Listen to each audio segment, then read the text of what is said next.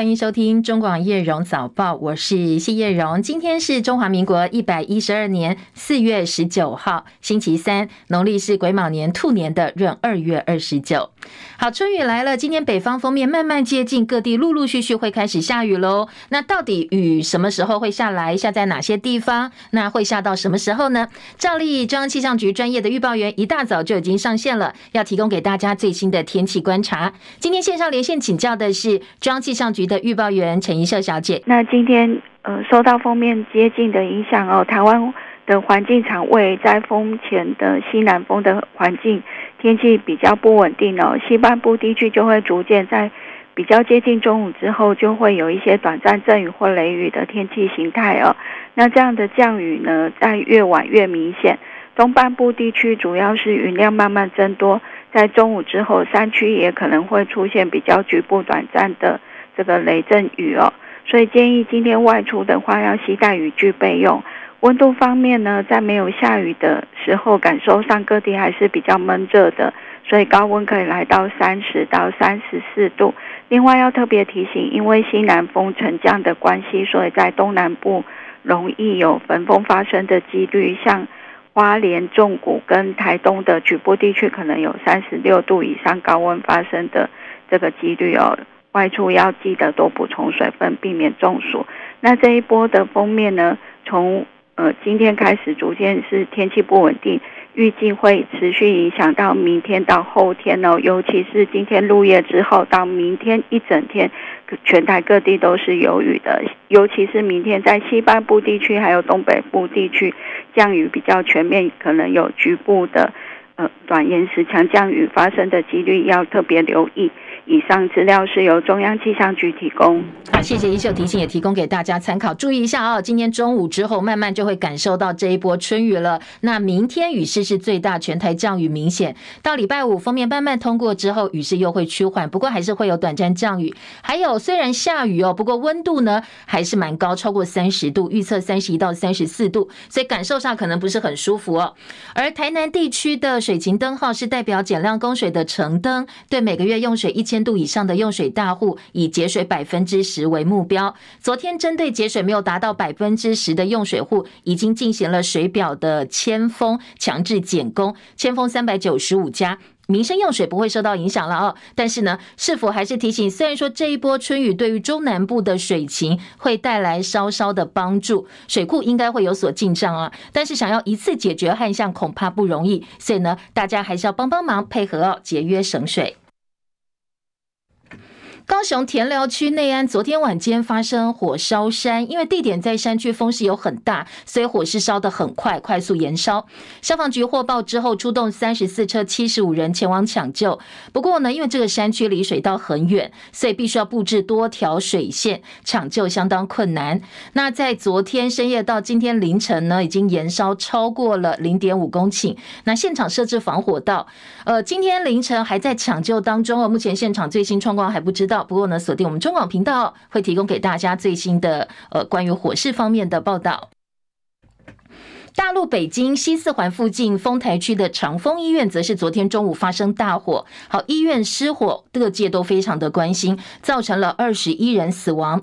推估大部分都是住院病人，因为吸入浓烟窒息死亡的。那疏散转移的患者超过七十人。这也是北京距离二零一七年新建村十九死的火警之后，又发生了另外一次重大的火警事故。从推特上看到的影片，火警发生的时候，很多病患第一时间不不知道该怎么办，受困在医院里，还有少数人从窗户垂下布条，试图要垂降逃生。一直到昨天深夜，医院所在路上都停很多公安的警车戒备，医院外面也闻得到焦味。北京市委书记跟市长连夜开会，来讨论后续阴影的作为。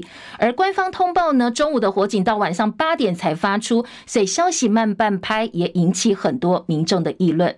华尔街正在消化新一批忧喜参半的财报，而中国大陆首季国内生产总值 GDP 以一年以来最快速度成长，恐慌指数 VIX 触及到去年一月以来的新低，所以美国股市主要指数都是开高的。不过联准会鹰派大将圣路易联准银行总裁布拉德，他公开表态赞成联准会持续升息来抑制通货膨胀。他还认为说美国经济衰退的担忧已经被外界夸大了，所以外界解读哦，联准会鹰风又起，这个鹰派的鹰，所以呢，美股收盘几乎是维持在平盘，道琼跟纳指还小幅收低呢。道琼下跌了十点，作收收在三万三千九百七十六点。纳斯达克指数跌四点，一万两千一百五十三点。标普五百指数涨三点，四千一百五十四点。费城半导体涨十一点，三千零七十七点。ADR 表现，台积电 ADR 今天上涨百分之零点一七，作收报八十八点一四美金。联电 ADR 是也是上涨的，涨了百分之零点五九，收在八点五块美元。深夜收盘的欧洲股市，最主要是因为数据显示，经过三年相当痛苦的清零防疫政策之后，大陆的经济已经有复苏迹象。第一季的经济成长率比去年同期大幅成长了百分之四点五，这个数字高过市场本来的期待。所以深夜收盘的欧洲股市受到激励是收红的，伦敦股市涨二十九点，七千九百零九点。法兰克福指数涨九十三点，一万五千八百八十二点。巴黎 c c 四十指数涨三十五点，七千五百三十三点。美国财长耶伦周四将针对美中经济关系发表公开谈话。美国财政部说，耶伦会详述拜登政府在应对中国的主要目标，包括要帮美国人跟美国企业要求提供更公平的竞争环境。所以呢，耶伦即将的演说也备受外界的关注。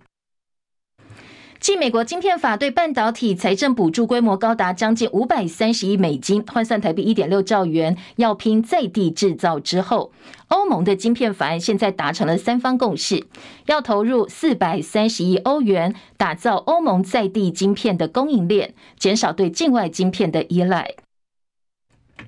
欧洲议会、欧盟理事会还有欧盟执委会这三大机构今天对欧盟的晶片法案内容达成协商共识，距离正式通过实施只剩最后一步之遥了。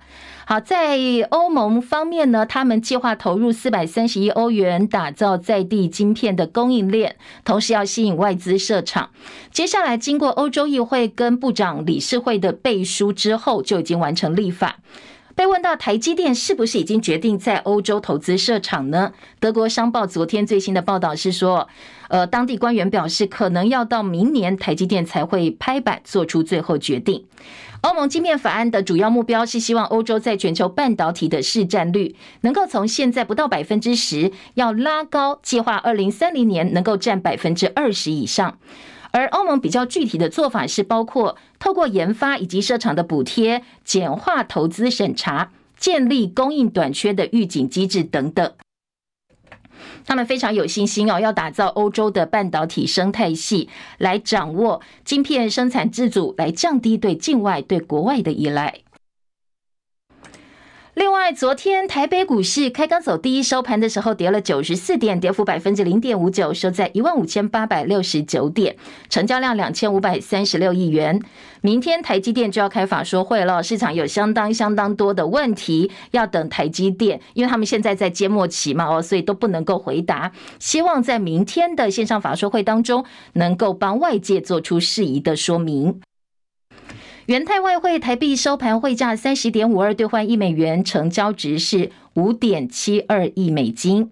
根据财政部最新的国债中统计，国内呢平均每个人负担的债务，今年的四月已经突破二十七万，来到二十七万一千块，这是历年来新高哦。每个人背的国债是二十七点一万。如果比去年四月同期二十六点三万元相比，每个人又多负债了八千块。那如果你是跟去年底二十四点七万元相比的话，到今年呢，每个人多背了二点四万元的国债。美国印太司令部的司令阿基里诺表示，中国对台湾军事威胁日益增加，但是呢，他不愿意猜测共军到底在什么时间点会攻打台湾。另外，根据中国海事局发布的最新航行警告，共军呢二十号会在珠江口部分海域举行军事演习。戚海伦的报道。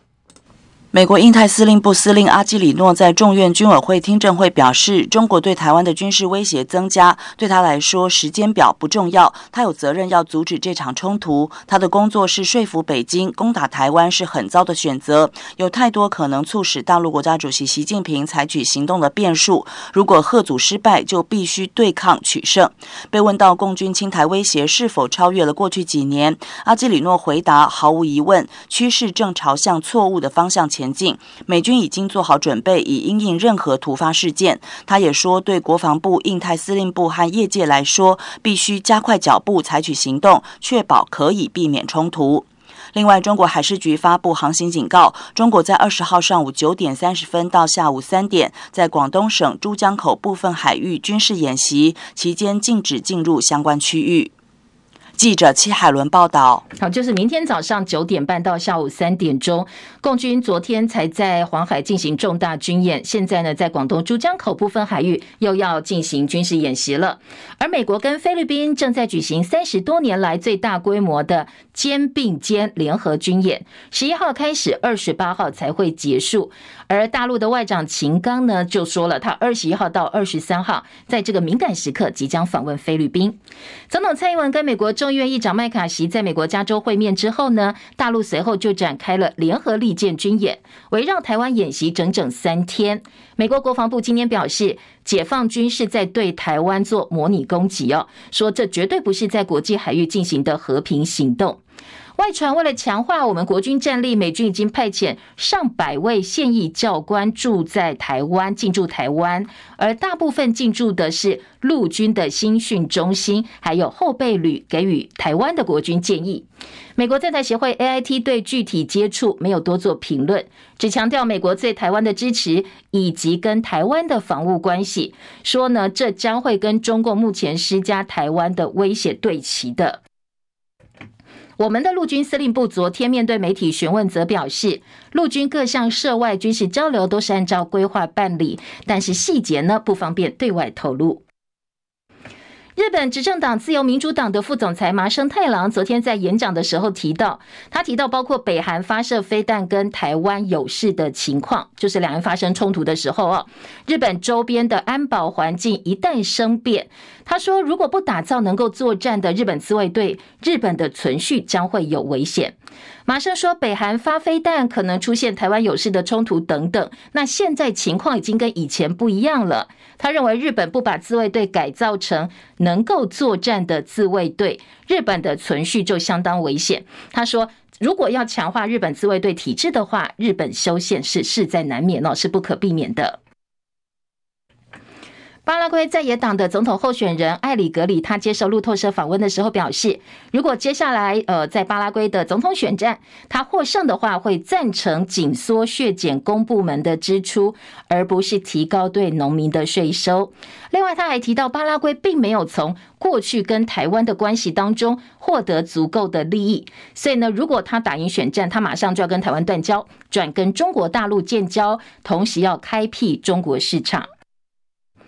路透报道，现在艾里格里在民调当中跟执政党红党的候选人潘尼亚两个人是不相上下、势均力敌的。而巴拉圭是全球第六大大豆的生产国家，大部分大豆都是出口，也是牛肉的主要供应国家。而大豆出口目前并没有征税，提高竞争力。不过，因为他们跟台湾有正式外交关系，所以关闭了跟中国大陆贸易大门。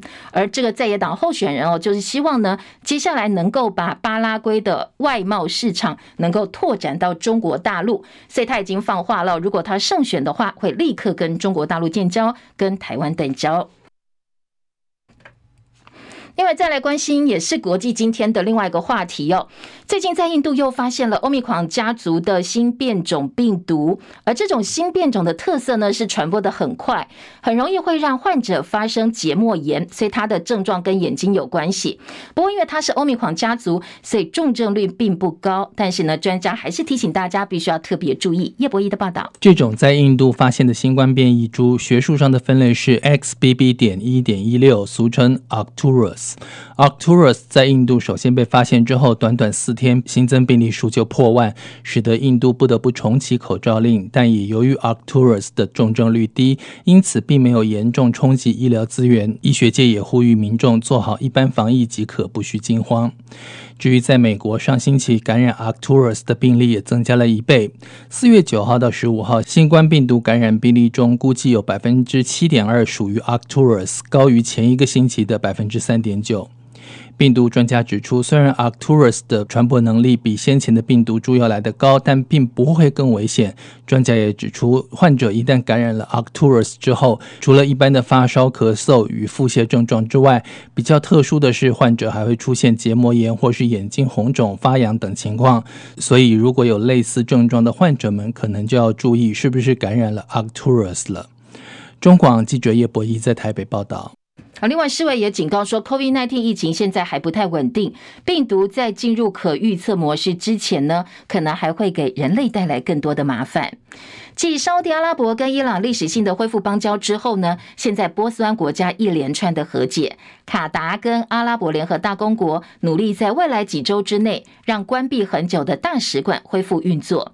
叙利亚总统阿塞德接见到访的沙乌地阿拉伯外长，沙国高级官员首次访问叙利亚，而这也代表着叙利亚长达十年的地区孤立渴望到此结束。另外，在印度部分地区温度超过摄氏四十度，所以当地学校已经宣布了要停课一周。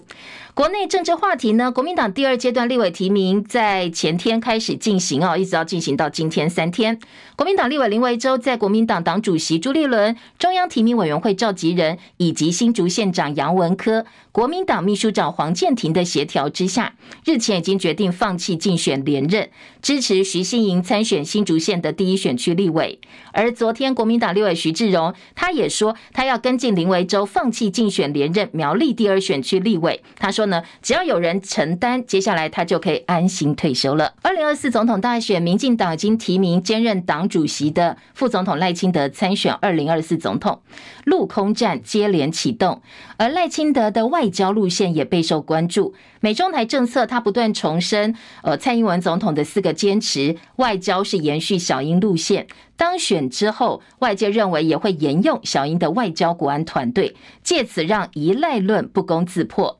而最近几天哦，赖清德接见国外访宾的机会大为增加，很多人解读他是帮自己二零二四积极补修补修他的外交学分。昨天他接见的是法国国民议会友台小组的主席博多黑，博多黑也代表法国总统马克宏，强调法国对台湾的政策没有改变，支持维持台海现状。而国民党方面到目前还没有定于一尊，被视为党内最强母鸡的新北市长侯友谊，甚至还没有任何正面表态，说他要争取党内的总统提名，从来没有过。倒是红海创办人郭台铭非常高调的要争取国民党总统提名，日前接连访问美国跟日本，跟两边的政界啦、商界人士见面，展现他的国际人脉。而郭台铭从日本回来之后，昨天也大阵仗开了一场记者会，强调要成为总统候选人，就要勇于说出自己的政见。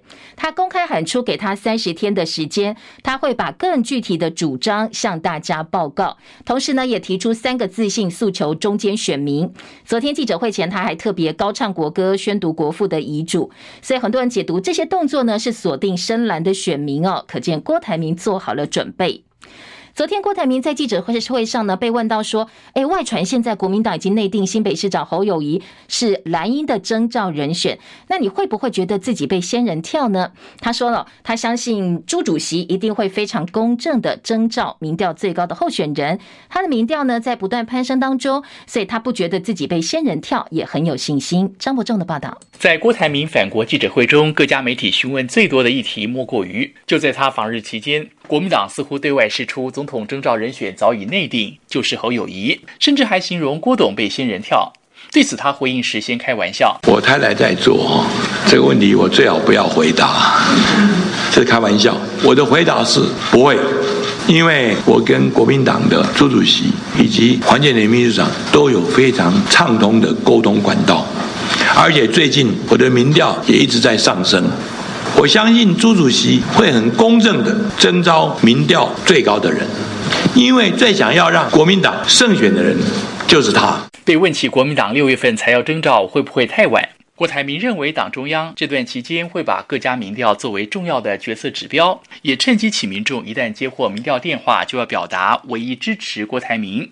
至于是否考虑邀侯友谊担任自己副手，或一旦侯友谊出现，是否愿意担任侯的副手，郭台铭都说他对两件事都很有信心。一个是二零二四在野大联盟一定能赢得胜选，其次也对朱主席能替在野大联盟找出最强人选充满信心。他认为，在这两大前提下，这些问题都很容易获得解决。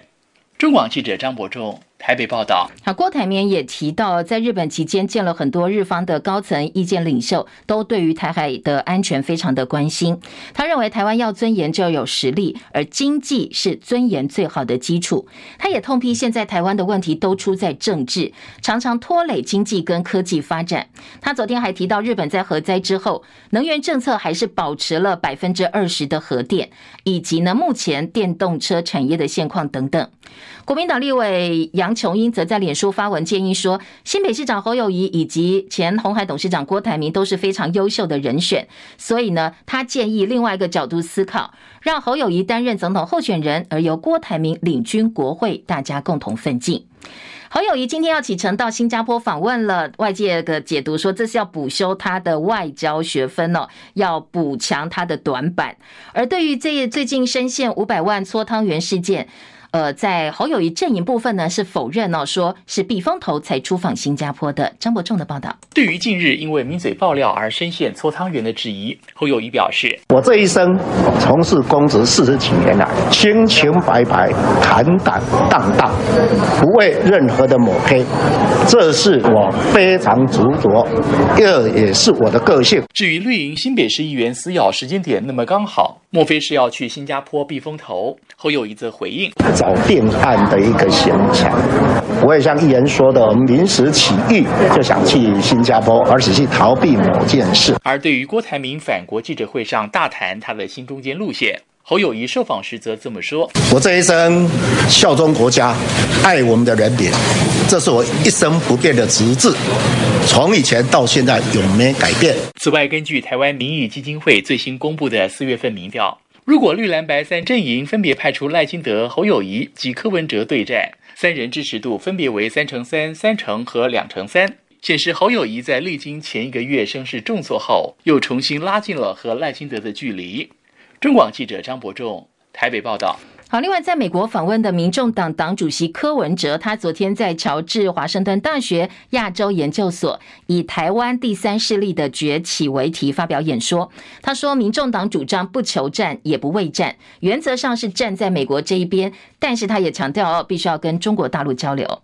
民进党是国民党是畏战，那他民众党就是不求战不畏战，我们还是坚持台湾自主。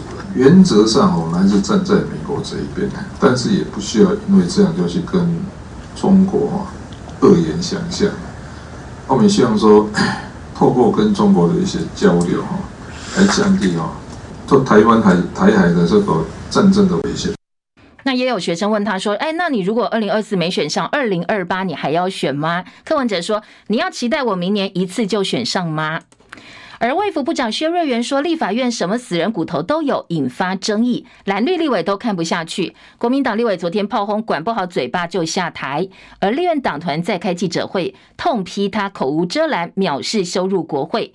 另外呢，蓝军立委也是要求行政院长陈建仁跟立法院长游锡坤都必须要出面处理，否则不欢迎薛瑞元到立法院去备询。一波未平，一波又起。他昨天在回应的时候，疑似又失言了。是对事对物不对人，讲完大家哄堂大笑，包括在场的蔡易余委员，包括在场的新北市。呃，侯友宜市长，没有人感觉到说有受到冒犯，但是某些天龙国的人都听不懂这个台语，说到什么藐视国会等等这些，我想就大可不必。好，听到他这句话，他说呢，有些天龙国的人听不懂台语，就过度衍生了。好，政务官到底这样讲，在公开场所适不适当？就连部分的绿营立委也看不下去了，说应该要谨言慎行才行。四月份的供电开始吃紧了，还不到最热的时候呢。有民营的电机组破管故障，加上高温用电飙高，担心夜间电力不足。台电昨天紧急动用削量竞价措施，出高价，最高价十块钱跟民间买电。最后夜间尖峰的备转容量挺住百分之九，没有跌到呃供电警戒的橘灯。昨天相当紧张度过了一天，不过才四月哦，就这么紧张，很多人也很担心，很多网友热议的是，如果夏天真的到，到时候呢，超过三十五度的温度，我们的用电能不能够承受呢？经济部的限温令也持续引起非常多的这个讨论哦。等一下在早报新闻时间，我们继续提供给大家哦各界的意见。先进广告，等一下回来继续听新闻。中广早报新闻。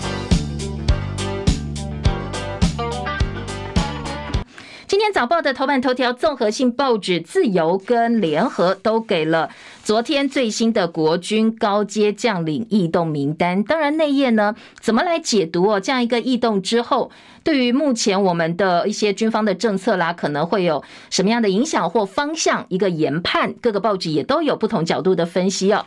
另外，《中国时报》头版头条呢，则是关于呃宋涛会见中华奥会主席的消息。等一下我们也来听哦。我们先从海军司令梅家树升任参谋总长开始听起。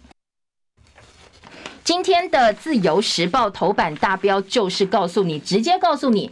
梅家树升任参谋总长、军备副部长徐衍蒲、海军司令唐华、陆军司令钟树明，好，三个人过去的背景还有照片，自由时报呃也是做了一个表列的整理哦。除了刚才提到梅家树、徐衍蒲、唐华跟钟树明之外，另外也提到王信龙调任总统府的战略顾问，好，这是几个比较比较主要的人士。而联合报头版头条也是告诉你，梅家树接参谋总长。海军司令唐华、陆军司令钟树明、军备副部长徐衍蒲、辅战略顾问王信龙，好，这三个人呢，除了王信龙之外，三个人的大头照也是今天联合报的头版照片。在内文当中呢，联合报特别告诉大家，这一次调动最主要是陆军出身的参谋总长陈宝瑜，马上这个月底就任期到了，届龄退休，所以国防部经过蔡总统核定之后。呃，参谋本部的参谋长将由海军司令梅家树上将调任，这项人事牵动四位，包括陆军、海军高阶将领的异动，五月一号正式生效。有几个点哦，一个是梅家树去年六月十五号才升任海军司令。当海军司令不到一年，就马上又高升到总长，这个速度很快，让很多军方人士非常惊讶。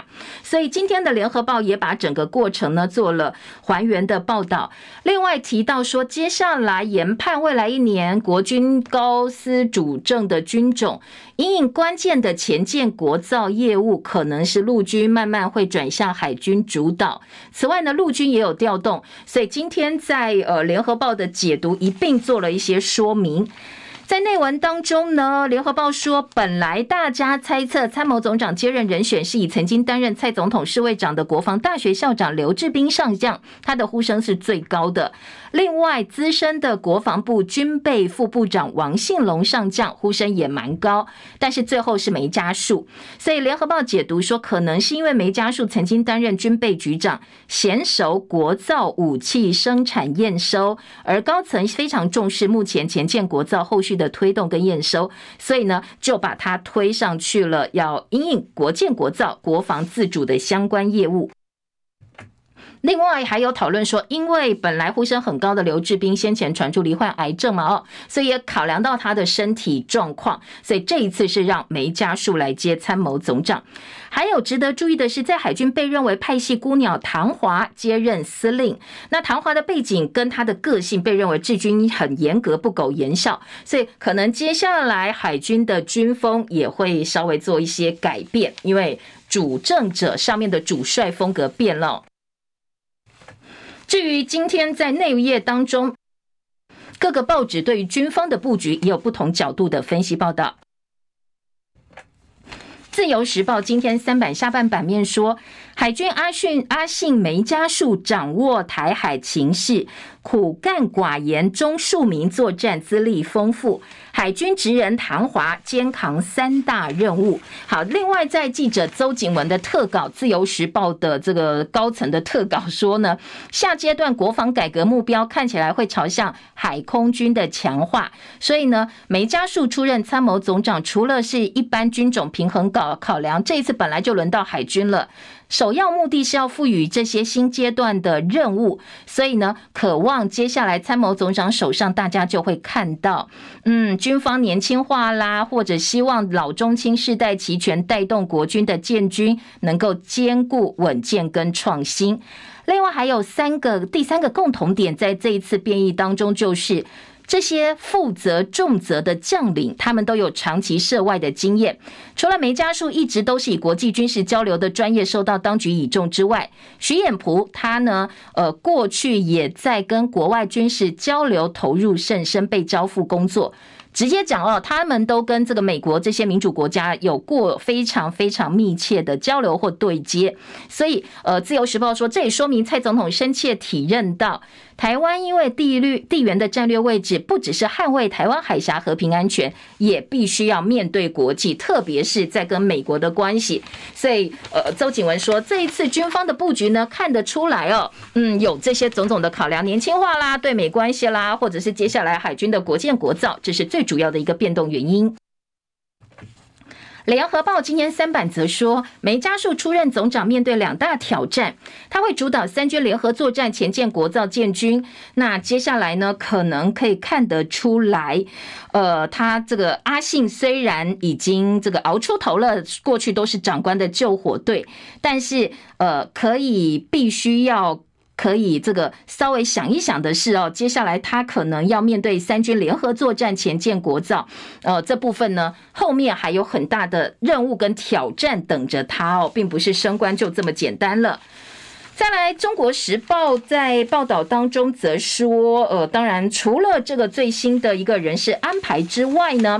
中国时报也告报道，美国卖给台湾的暗制鱼叉飞弹交货延期到十年的时间，延后十年的时间。国防预算显示，今年付款金额从六十五亿大减到十五亿。新任 AIT 主席罗森伯格首次抵达台湾。好，昨天我们早上七点钟也告诉大家了，说外电报道台湾要跟美国采购四百枚的暗制鱼叉飞弹。不过，其实这是一个旧的军售案，川普政府二零二零年十月就宣布了，所以呢，我。我们现在重点是说，呃，交货延至十年。至于期程啦、执行的细节，昨天国防部依然强调，除了付款金额大幅删减之外，其他的部分不方便对外说明哦。自由时报今天头版二题是：协训国军将近两百名美军的教官住在进驻台湾了。AIT 说这是对台湾支持哦，也是为了因应中国大陆的威胁。他们来台湾干什么呢？指导我军操作美制武器，指导防范中国攻击。战术好，这一则报道当然，嗯，很多的媒体也都写了。自由时报是放在头版的头条中间版面，说美国计划未来几个月在台湾派驻一百到两百名军人，一年前只有三十个人哦。所以呢，接下来当然美国对于台湾应对这些台海危机的能力是有所质疑的。所以这一群人要进驻哪里呢？进驻一个呃新训中心新兵，另外一个就是后备战力的部分，这两部分要来。补强好，《自由时报》、《中国时报》还有呃，这个在内页的二版说，法国有台议员博多黑率团访问台湾，他帮马克宏传话，说马克宏呃，这个法国对台政策没有改变，还是支持台海的和平稳定。为什么特别挑出来？因为先前马克宏曾经表示说，我们这些欧洲国家不应该跟着美国脚步哦。呃，因此呢，卷入了台海战争，卷入美中冲突，因为台湾而卷入美中冲突，对于欧洲国家来讲，马克宏的态度是觉得不应该。不过后来被围剿之后，他改口了，说，呃，还是我支持维持台海的和平跟稳定。另外，在中国时报还有说，七海军舰艇齐现绿岛海域，让这个渔民好紧张啊！十八号开始，一连两天，我们在当地呢有一些相关的训练，所以场景很壮观，但是居民感受到非常紧张的气氛。好，这是今天的中国时报。自由时报也有说，这个呃，国防部表示，义务役优先分发守备部队入伍训，比照志愿役八周，基础训练则没有差别。国军到去年底的边线比只有百分之八十二，外界关切说，明年恢复一年期的义务役之后，一男会不会被编进主战部队来美化这个边线比的数字？国防部说，一男会优先分发守备部队、主战部队次之。好，注意哦，是优先分发。换句话说，没有排除啦，我优先分发到守备部队，但是，但是如果说，呃，有什么其他的意外或者需要的话，也没有排除说会编入到主战部队哦。自由时报今天的二版说，中国海外警局秘密执法逮捕两名嫌犯，这是美国人抓的，震慑北京的海外统战。另外起诉四十二名中国人，三十四名是公安部的人员。好，今天在自由时报二版整个版面都是。呃，大陆的公安部门呢，到国外去拓展他们的影响力。所谓大陆海外警局秘密执法，美国已经把两个人给抓到了。好，这个是今天的自由时报二版重点。中时的头版头条听到的是，呃，昨天宋涛跟中华奥会的见面。今天联合报在内页的两岸版也同样是这一则报道。中时的标题说，这个我们的。国台办主任昨天接见中华奥会代表团，全程称呼中华奥会代表团是中华台北奥会。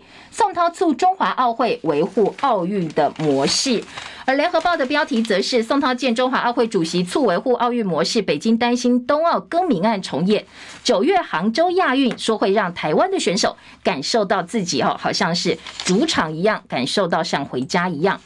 大陆国台办主任宋涛昨天见了，包括工总理事长苗峰强也见了中华奥会代表团。好，本来呃，中华奥会代表团这个焦点呢是九月份大陆杭州要举行亚运会，那我们到大陆参加两岸体育交流会谈的时候。宋涛接见奥会主席林鸿道，说：“哎，你们这个应该要维持奥会模式，称呼我们是中华台北，全程都这样讲哦。也强调会就杭州亚运会让台湾的选手感受到主场的氛围，家的主场。这全程的过程呢，今年的三大赛事，中国大陆都会用奥会模式来接待台湾。而工总的接接呃接见部分呢，宋涛则特别强调一个中国原则跟九二共识，说呃。”会推动两岸关系的和平发展。龚总则强调，他们是坚持九二共识哦，希望呢，呃，两岸能够继续交流下去，蛮多合作空间呐，不要就因此哦就没有继续合作的机会了。好，这是呃今天的中国时报的报道。中石头版下半版面还有大陆北京长丰医院大火，二十一人死亡的呃这个现场，以及呢上市柜大陆获利会回破千亿，刷新纪录。西进投资报复式成长，去年新增投资金额达到一千七百四十四亿。大陆因为疫情的关系哦，呃，过去两年的经济情况不是很好，但疫情趋缓之后，台湾的上市贵公司加大力度吸进。金管会昨天公布的最新数字，上市贵对大陆投资新增一千七百四十四亿元，这是二零一九年来的新高。那一千两百多家上市贵公司去年获利汇回台湾一千一百四十四亿，首度破千亿，同样是历史的新高纪录。尽管两岸官方的气氛不是很好，两岸往来的官方机会也越来越少，但是呢，在经贸部分似乎并没有受到影响，而且数字是相当漂亮的。好，这是中国时报。另外，在政治焦点部分呢，来听听看哦。今天内页新闻有非常非常多，呃，关于郭台铭啦，还有关于侯友谊啦等等蓝白绿撒卡都的一些报道。中时的三版版头是蓝绿白撒卡都哦，侯友谊紧咬赖清德，最新台湾民意基金会的民调。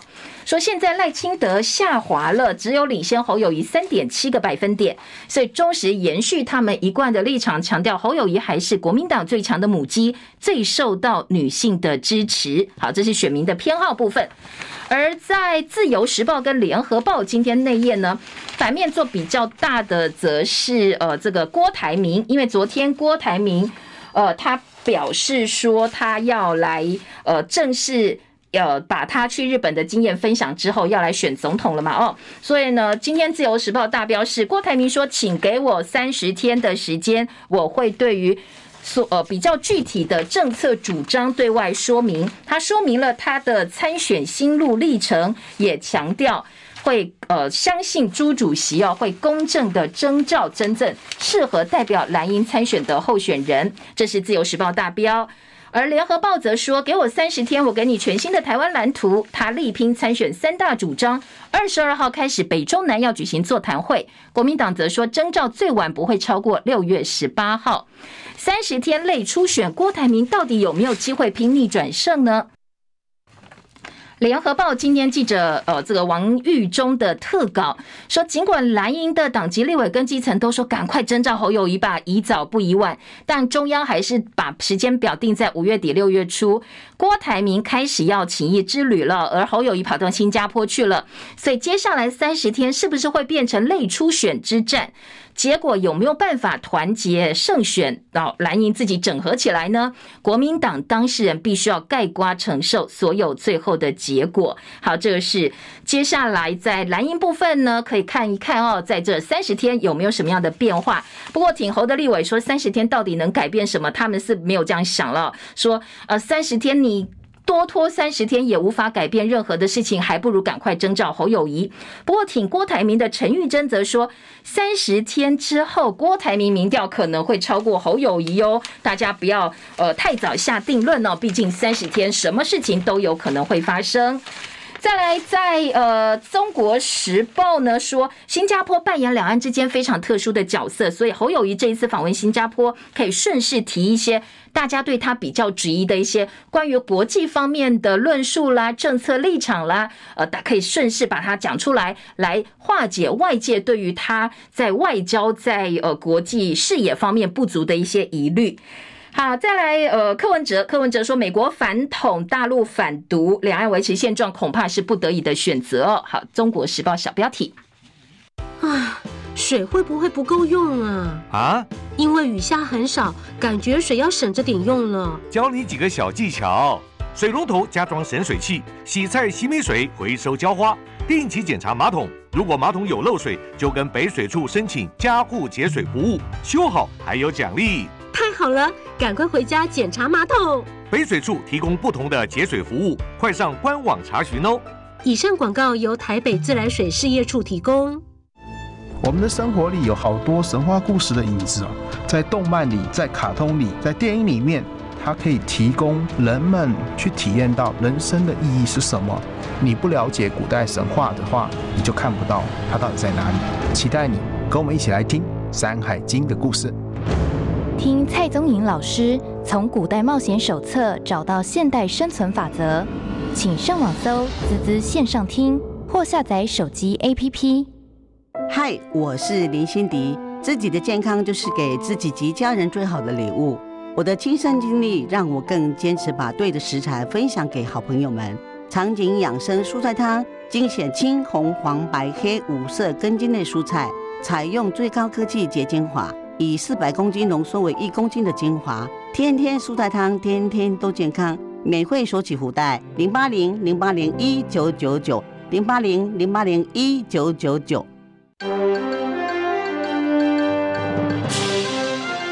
中国广播公司。提醒您，现在时间七点四十九分，欢迎回到叶荣早报。好，刚才呢，大陆希望我们继续维持所谓的奥会模式，叫我们是中华台北。为什么会再提到这件事？因为在冬奥举行之前呢，前田径运动员纪政曾经发起了公投，说要把中华台北改为台湾，要改名字，呃，要用台湾来参加东京奥运。最后当然是没有通过哦，公投案是被否决的，不同意票五百七十七万，在百分之的。占了百分之五十四点八。那现在大陆方面很担心，说会不会又来一次哦？所以特别在昨天的这样一个场合表达他们的立场。另外，联合报今天头版下半版面说，政院组改三级机关首长要双轨，除了常任文官也可以政治任命，再也批，这就是增加你政治酬庸要分赃的一个名额嘛，破坏文官体制。好，行政院三级机关的组长、首长组改，呃，双轨制的争议呢，一个是破坏文官。体制增加政治酬庸，另外你政治安插进来的人会不会外行领导内行，也是大家担心的。联合报今天二版版头，专家质疑再生医疗的五大争议，医院可以开生技公司，这可不得了，疗效迟迟没有公布，所以批评的声浪不断。医生哦，跟这个学者接下来说没关系，你再生医疗法礼拜五协商之后通过，我会帮你们把关的。但是呢，一路紧盯的受试者保障协会说，你就是加强审查，就是不肯给病患更多保证。再生医疗法指的是说这些再生医疗的制剂啦，或者是细胞治疗、干细胞等等。如果呃，这个接下来如果这个有一些争议的话，到底该怎么办？医疗院所可以投入所谓的生技公司，到时候一直推销给病人，病人又不敢说不，而且又很贵，你叫病人该怎么办？所以联合报规划了这一则相关的整个版面的报道的同时呢，说卫福部，你应该要从医院病人的角度来思考。争议这么多，你不能说生技公司以盈利为目的，医院以公益为目的，这两者没有冲突，就不食人间烟火，把外界的疑虑给回掉了。因为从医疗跟这个医生病人之间医护关系来讲，其实病人是非常非常弱势，又听不懂医生讲什么，那他叫你做什么，你只能去做。所以最后呢，呃，病人就没有办法好好的被保障了。台湾的在生医疗是不是已经商业化？今天联合报做了一些探讨了。好，再来听到是班班吃凤梨，到底呢？二十间学校买了百吨凤梨，怎么回事？我们所有的农渔产品，只要滞销，都挑现在都有所谓的班班吗？推到学校去哦。今天联合报说，农粮署否认是强迫推销，没有权限推班班吃凤梨。呃，但是国教盟说，你因为担心凤梨最后钱那个这个滞销啦，或者是价跌，所以就叫学生军人去消化，真的是太不公平了。好，这是呃今天的联合报在五版话题版两边的说法有同时呈现，包括农粮署说，我只是。呃，去推广我们优良的农产品，但是国教盟说不对哦，你这个好像跟石斑鱼一样哦，要强迫推销。今天联合报在报道当中也特别提到说，我们过去的斑斑吃石斑，你知道吗？本来是呃这个规划全台湾三千六百多所学校上学期就要吃四次的石斑鱼，现在下学期都要开始考试，这个星期就要开始考试了。结果呢，渔业署统计全台还有十二县市学生没有吃满四次，说预计预计。五月底会赶快哦，把这个斑斑吃石斑给消化掉。另外，在凤梨的部分呢，则是农粮署说，今年我们先采购一百吨、一百公吨，明年希望达到五十间学校三百公吨的采购，让凤梨入菜，营养午餐可以吃到一些呃凤梨的相关的菜肴，拿入菜去做。我不是要强迫推销班班吃凤梨啦，只是希望说推销优质的农产品。好，大家相不相信呢？今天的联合报啊，一样做了半个版面的报道。好，除了这一则新闻之外呢，国内的话题还包括猴痘。好，猴痘最近的疫情哦，《自由时报》今天倒是大作在头版哦，告诉大家说，好像现在猴痘疫情再起，要特别注意。还有泪流感这两个部分。那《自由时报》头版告诉你，泪流感五点一万人就诊十二个重症，这两个数字都是新高哦，而且未来一周泪流感还是可能处在高点。而猴痘卫福部公布最新数据是新增十五例的。猴痘病例，其中十三例本土，两例境外移入个案，通通都是本国籍的男性。清明节连假之后，看起来还有新一波的猴痘疫情个案就大幅增加了。所以这是两种哦，在防疫部分呢，国内可能要特别注意的这些传染病。呃，准公教准公共教保员的月薪三万块，教育部承诺检讨，比非营利教保员少了八千块，所以人才流失相当严重。这是公立非营利教保员跟准公共教保员。三个都是代班，但是呢，同工不同酬。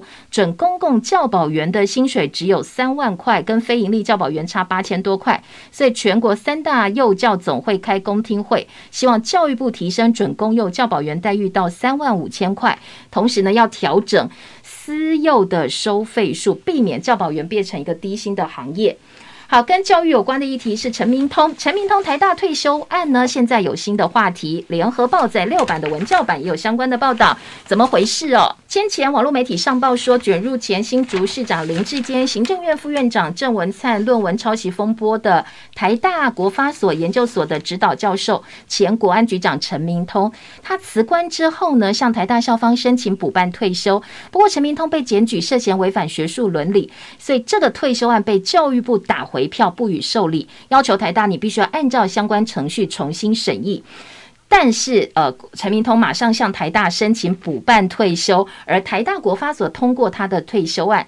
今天的报道都说他是私下通过很多人脉啦，动用他的关系来保自己的退休案能够顺利过关。当然，最重要就是退休金喽。而台大国发所特别澄清说，系所并没有实质审核教师能不能够退休的权限。教育部也说，这个退休案呢是由教育部依相关法规在办理当中。台大社科院二十六号还要再开教评会，开会讨论他的退休案。所以不管前面有没有动用人脉啦，这个教呃这个退休案势必现在已经是大家关注的焦点了。另外还有动用三千万就业安定基金补助高雄市办二五熟女事件五十周年纪念活动。劳动部也被批评说，哎，为什么特别对高雄市这么好哦？独厚高雄。劳动部长许明春还被民进党自己的立委说他是拍陈其迈马马屁，他在立法院流泪说我不干了。大家还记不记得那个场景？而高雄市府呢，因为争议太大，昨天撤回了这三千万的补助申请。劳动部说好吧，那我尊重你。不过因为劳保面临破产，然后劳动部把就业安定基金当成是提款机给各个部会，台面下有多有没有黑箱，大家都。都很怀疑，所以引起各界的批评。你知道吗？这个是引进外劳的时候，按月要缴纳给政府的费用，希望能够帮助本国劳工提升技能、参加就业训练的钱，钱很多诶。根据三月份公布资料，基金规模达到三百九十六亿，快要四百亿。里头呢有二十九个管理人员。不必到立法院接受任何的监督。换句话说，这二十九个人可以去用这四百多亿，怎么分他们随便讲哦，也没有人去监督他。所以今天这个话题呢，持续引起很多的呃探讨，到底是不是这些绿营人士的提款机呢？再来听到的是，金管会面对 G Chat GTP 有三个对策哦，说要确保弱势受惠。时间到了，不能够再提供给大家了。好，那我们明天早上七点钟回到叶荣早报，我们继续听新闻，拜拜喽。